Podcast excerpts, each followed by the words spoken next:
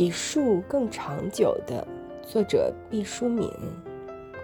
妈妈说过，人是活不过一棵树的，所以我从小就决定种几棵树。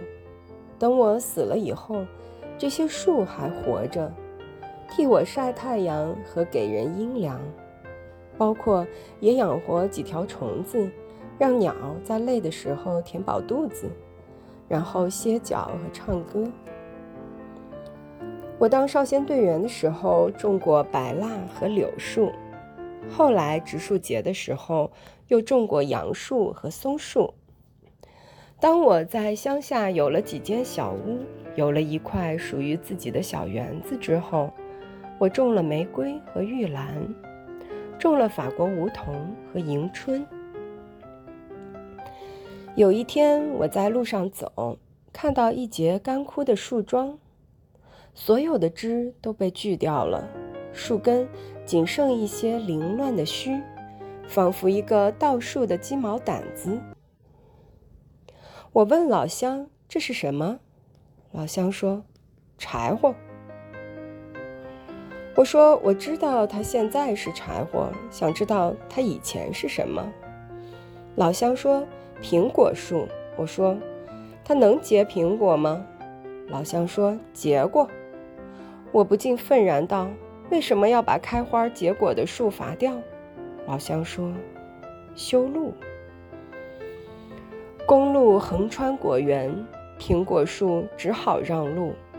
人们把细的枝条锯下，填了沼坑，剩下这拖泥带土的根，连生火的价值都打了折扣，弃在一边。”我说：“我要是把这树根拿回去栽起来，它会活吗？”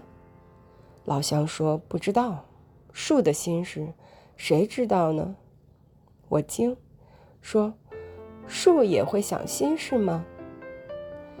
老乡很肯定地说：“会，如果他想活，他就会活。”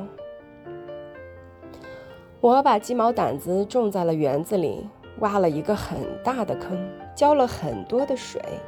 先生说，根须已经折断了大部，根本就用不了这么大的坑，又不是要埋一个人，水也太多了，好像不是种树，是蓄洪。我说，坑就是他的家，水就是他的粮食，我希望他有一份好心情。种下苹果树后两个月。我一直四处忙，没时间到乡下去。当我再一次推开园子的小门，看到苹果树的时候，惊艳绝倒。苹果树抽出几十根长长短短的枝条，绿叶盈盈，在微风中如同千手观音一般舞着，曼妙多姿。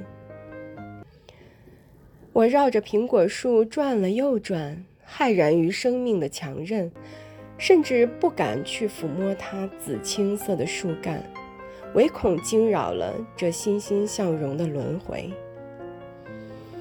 此刻的苹果树，在我眼中，非但有了心情，简直就有了灵性。